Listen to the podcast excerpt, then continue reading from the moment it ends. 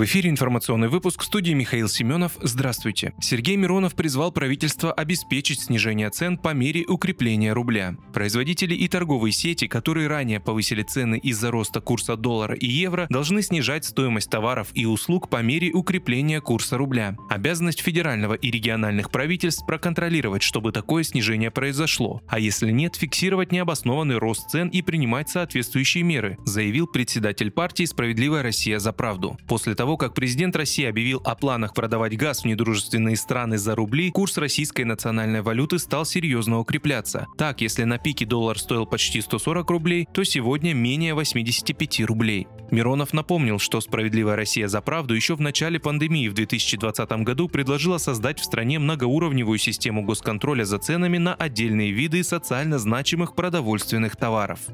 Росгвардия задержала высокопоставленного сотрудника СБУ под Киевом. Поисковая группа Росгвардии при проведении специальных адресных мероприятий на территории Киевской области при досмотре жилого дома обнаружила подозрительного мужчину. Официальный представитель Росгвардии Валерий Грибакин сообщил, что задержанный оказался высокопоставленным сотрудником службы безопасности Украины. При досмотре его места проживания было обнаружено 7 единиц огнестрельного оружия, в том числе автомат АКМС, а также свыше 240 патронов различного калибра. Есть основания предполагать, что этот человек осуществлял координацию работы диверсионно-разведывательных групп украинских националистических формирований на территории северо-западных районов Киевской области.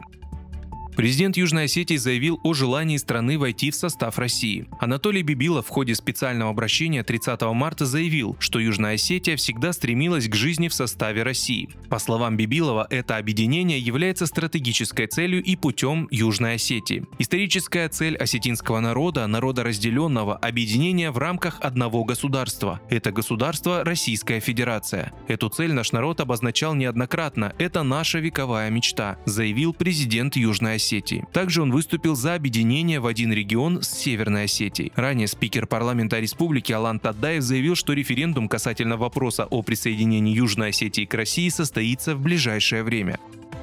Крыму могут национализировать имущество президента Украины Владимира Зеленского. Речь идет о квартире, которую жена Зеленского Елена купила в Ялтинском районе в 2013 году, когда Крым еще не входил в состав России. О недвижимости стало известно в 2019 году во время предвыборной кампании на Украине. Накануне глава Крыма Сергей Аксенов заявил о подготовке списка активов украинских олигархов, политиков и чиновников, поддерживающих киевский режим и нацизм. Этот перечень должен быть готов уже на этой неделе, после чего парламент парламент рассмотрит вопрос о национализации. Вы слушали информационный выпуск. Оставайтесь на справедливом радио.